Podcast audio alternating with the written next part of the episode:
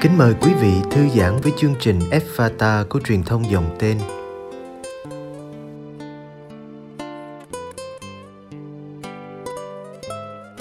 Chương trình hôm nay gồm có chuyên mục những bài học từ trái tim và tông đồ cầu nguyện. Bây giờ kính mời quý vị cùng lắng nghe chương trình.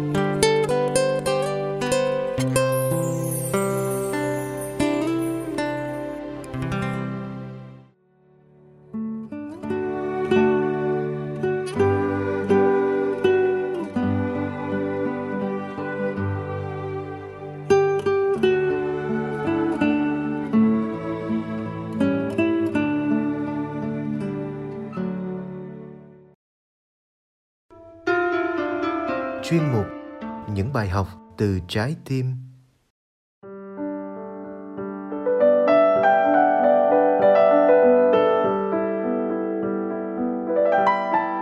Các bạn thân mến, chuyên mục Những bài học từ trái tim là không gian cho mọi người chia sẻ kinh nghiệm, gặp gỡ những người bên lề. Họ có thể là những người nghèo về vật chất, nhưng cũng có thể là những người nghèo về sức khỏe, kiến thức hay tình thương. Và cho dù họ thiếu thốn ở phương diện nào, thì sự hiện diện của họ đều mang đến một giá trị và ý nghĩa cho cuộc đời. Mong rằng sau khi nghe những chia sẻ này, cõi lòng chúng ta trở nên trắc ẩn hơn, rộng lượng hơn và nhiều san sẻ hơn. Sau đây, mời bạn lắng nghe bài chia sẻ giàu hay nghèo của tác giả Lê Hoàng Nam qua giọng đọc của Hà Kim. Tông đồ người nghèo.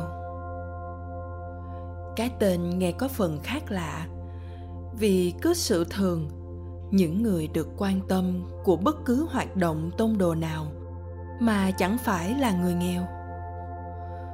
Tông đồ mà cho người giàu, phần nào có hơi nghịch lý thế nên, hai chữ tông đồ đã bao hàm cả yếu tố người nghèo trong đó rồi. Có thể có những người nghèo thiên liêng, nghèo tình cảm, nghèo tương quan, nên cần được sự trợ giúp bởi những người làm tông đồ, dù họ chưa thừa tiền của.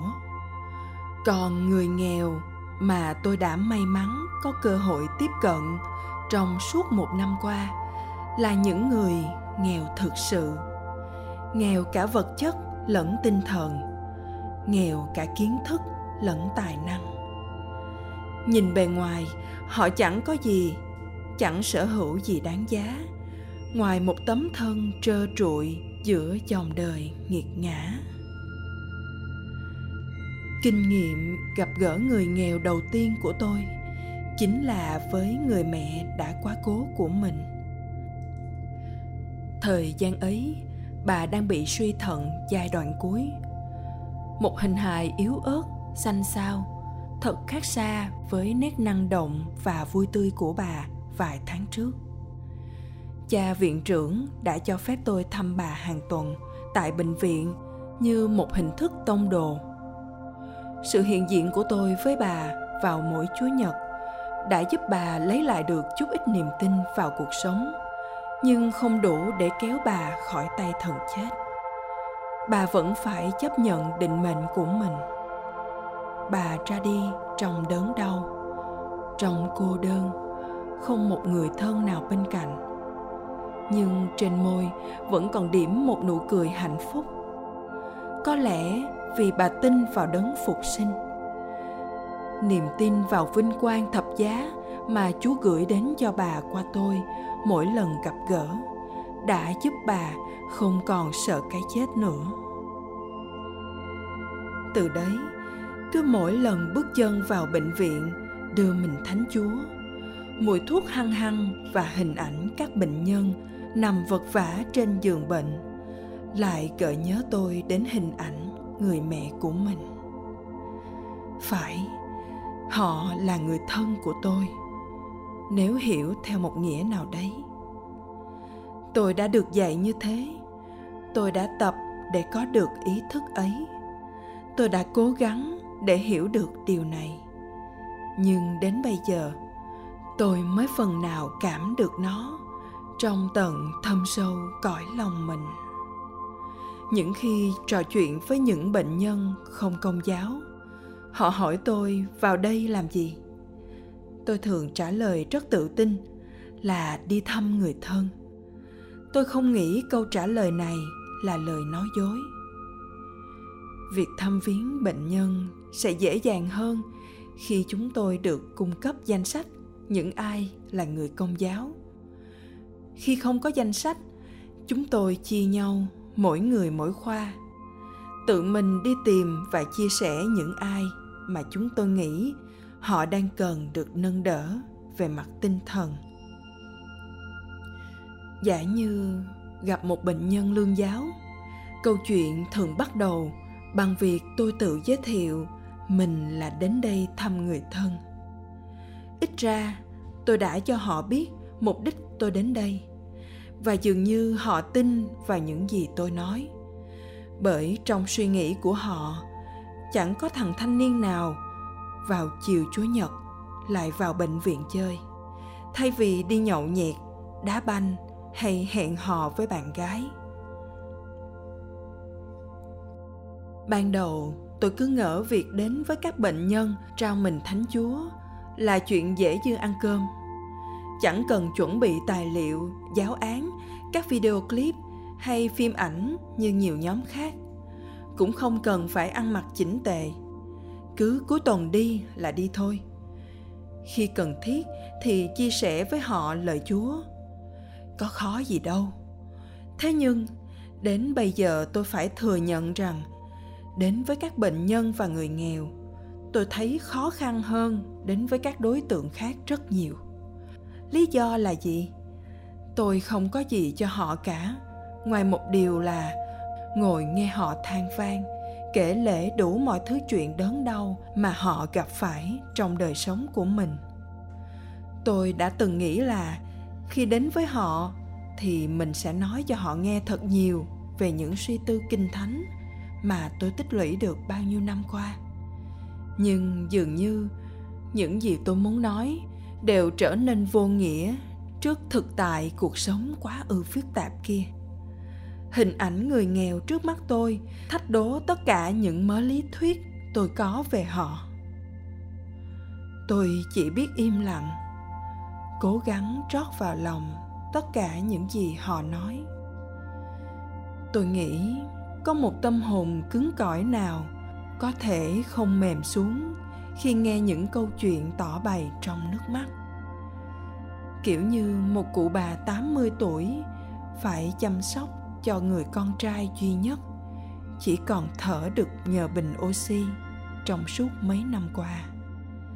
Hay một phụ nữ nghèo, trẻ tuổi nói về bé trai của mình mới 5 tháng tuổi mà mắc bệnh máu trắng, hở van tim, hạch, phổi và một bệnh khác nữa mà tôi không nhớ. Một chú trung niên kể về 29 lần phẫu thuật cắt chân. Tiêu tốn đã hơn cả tỷ mà chẳng biết có còn sống được không. Trong khi vợ vừa bị tai nạn xe chết, con cái đi xa, anh em bỏ mặt. Rồi một phụ nữ trẻ khác, đang tuổi thanh xuân nhưng chẳng còn tí sức sống vì bị gan, thận, tim tiểu đường tất cả đều giai đoạn cuối mới đây vừa bị rắn độc cắn, phải cưa mất một chân. Tôi không có chút kinh nghiệm nào về những cảnh ngộ ấy. Sao có thể nói gì? Bảo họ hãy vui lên, cố gắng sống, chịu đựng nỗi đau. Có là một sự xúc phạm đến họ chăng? Với một số người, thiên chúa dường như đang ở mãi chốn cao xanh xa vời vợi. Chỉ ban ơn cho những ai có tiền sinh lễ và có thời gian đi nhà thờ. Nói về một thiên chúa tình yêu và quyền năng cho những ai cảm thấy như đang bị trăm ngàn đắng cay dày xéo, thật khó biết bao. Kinh nghiệm bản thân cho thấy tôi sẽ dễ dàng nghĩ đến việc chúa yêu tôi khi tôi gặp những điều may mắn hơn là khi phải đối diện với bao nỗi ngặt nghèo.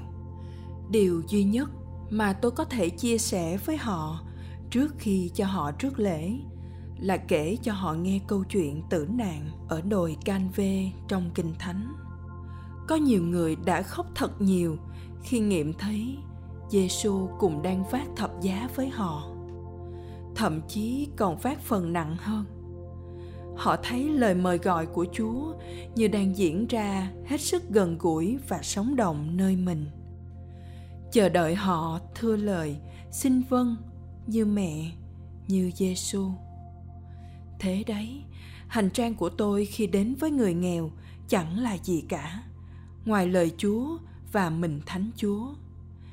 Khi viết những dòng chữ này, có thể nhiều bệnh nhân mà tôi gặp gỡ đã ra đi vĩnh viễn. Nhưng tôi tin rằng sự ra đi của họ đã được điểm tô bằng sự bình an chứ không còn là lòng uất hận và cuộc sống trần thế này như trước. Những tháng sau Tết năm 2012, người nghèo mà tôi thăm viếng không còn là bệnh nhân trong bệnh viện, nhưng là những người nghèo theo đúng nghĩa đen của từ này. Đa phần trong số đó là những người già cô thân hay cũng có thể là bệnh nhân nhưng phải sống với bệnh tật của mình tại tư gia khó khăn ban đầu là tôi cùng một người anh em khác phải tự mình đi tìm kiếm họ chứ không có sẵn như ở bệnh viện. Chiều thứ bảy hàng tuần chúng tôi chồng duỗi trên chiếc xe máy.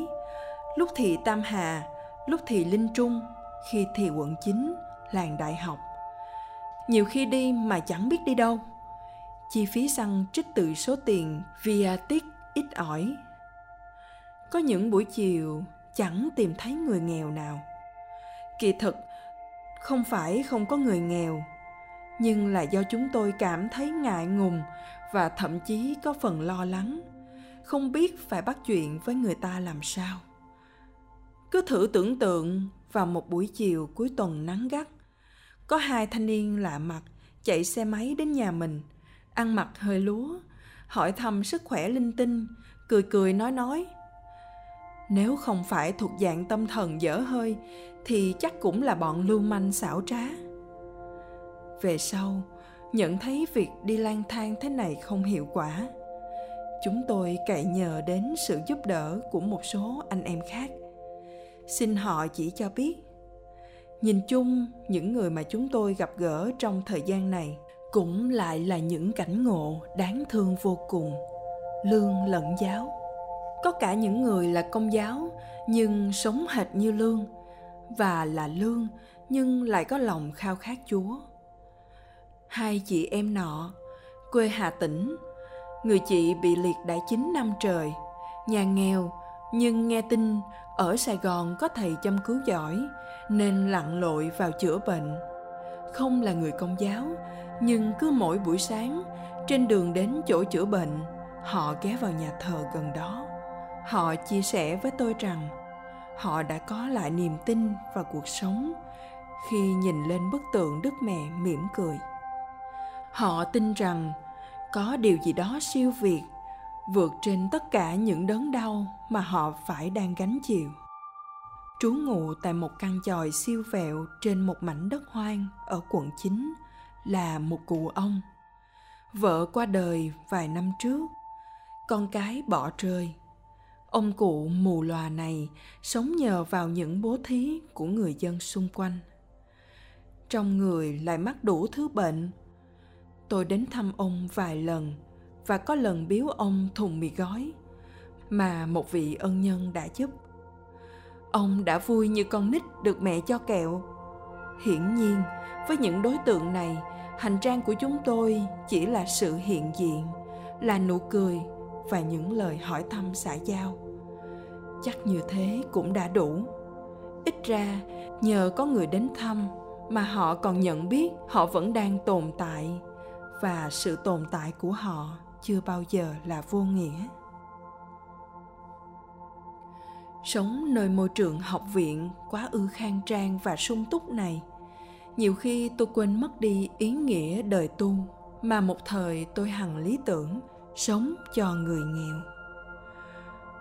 Chẳng phải đã có lúc tôi thán phục Giêsu vì những nghĩa cử hạ mình của người dành cho người nghèo đó sao? Chẳng phải chính tôi đã có lần thầm cảm tạ chúa đã thương đến thân phận nghèo hèn của mình sao? Một cuộc sống quá đầy đủ, có nguy cơ biến đời tu của tôi trở thành một sự vơ vét chứ không phải cho đi, nếu tôi không ý thức đủ. Tiếp xúc với những người nghèo thực sự trong năm qua đã giúp tôi mở rộng tầm nhìn của mình. Cuộc sống ngoài kia còn biết bao mảnh đời đau khổ. Sẽ thật bất công nếu chỉ biết hưởng dùng mà chẳng chịu cho đi. Người nghèo bảo tôi phải biết quý trọng những gì mình đang có sức khỏe, khả năng, bạn bè. Vì biết đâu, có lúc tôi sẽ chẳng còn lại gì. Người nghèo giúp tôi ý thức về thân phận mỏng manh của kiếp người. Mới hôm qua còn trên đỉnh cao danh vọng, hôm nay chỉ còn là cành hoa úa. Người nghèo vẽ cho tôi thấy dáng hình thật sự của cây thánh giá mà tôi chiêm ngắm mỗi dịp linh thao người nghèo dạy tôi một bài học, đậm mùi triết lý. Sống hôm nay, hãy nghĩ đến ngày sau. Ngày ta đối diện với cái chết. Người nghèo nhắc nhở tôi về cuộc sống mà tôi đang theo đuổi. Tôi đi tu là để vào đời, chứ không phải để trốn đời. Một người anh em nọ có lần chia sẻ với tôi rằng, người giàu không phải là người có nhiều, nhưng là người có khả năng cho đi nhiều. Nếu hiểu người giàu theo nghĩa này, thì những người nghèo mà tôi gặp gỡ cũng giàu đấy chứ. Vì chính cái nghèo của họ đã cho tôi nhiều điều quý giá. Nơi học viện, mỗi ngày tôi được giàu thêm về tri thức. Xin cho tôi nhờ đấy mà trở nên nghèo hơn sự tự tôn và ích kỷ của mình. Để trong đức kitô, đấng tôi đang bước theo, tôi được giàu có trong tình yêu và ân sủng của ngài. cầu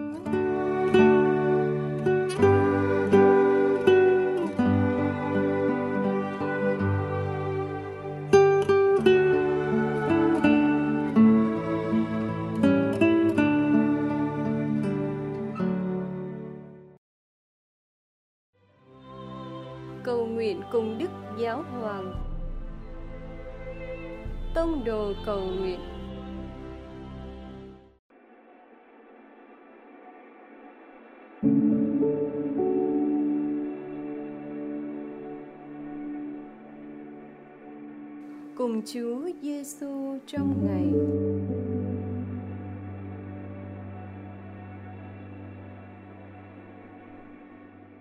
nhân danh Cha và Con và Thánh Thần.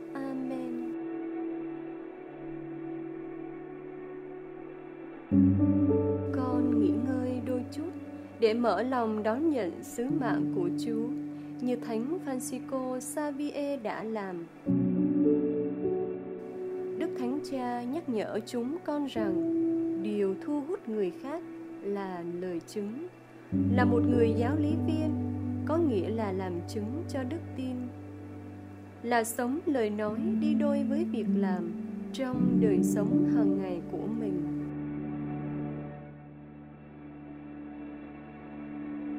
con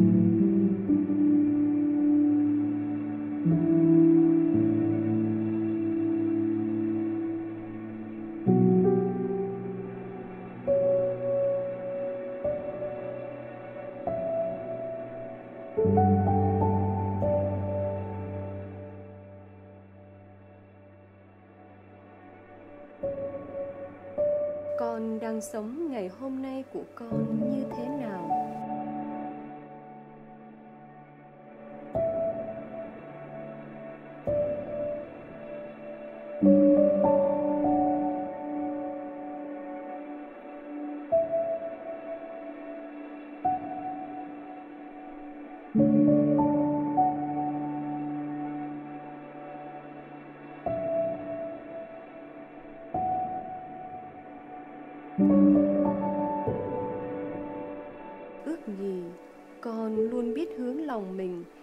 ánh sáng đức tin để những người xung quanh con được thu hút bởi Chúa Kitô. Giờ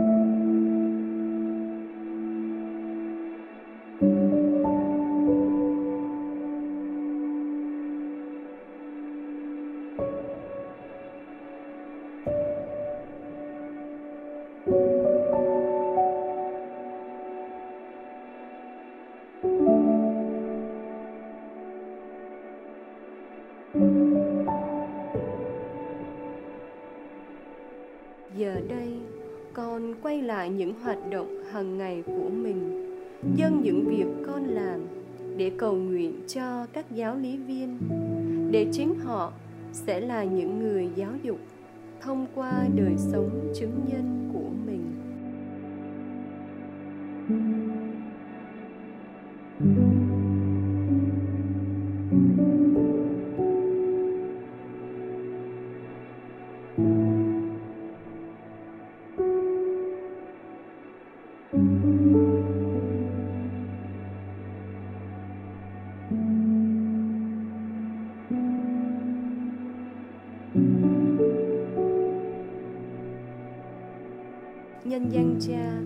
Và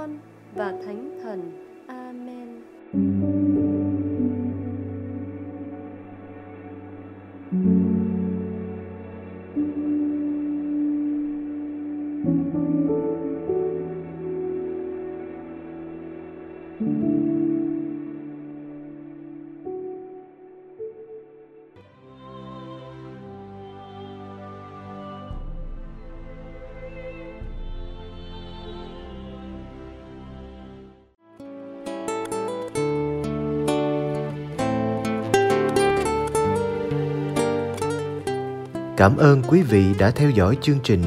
Xin Chúa chúc lành cho ngày sống của quý vị.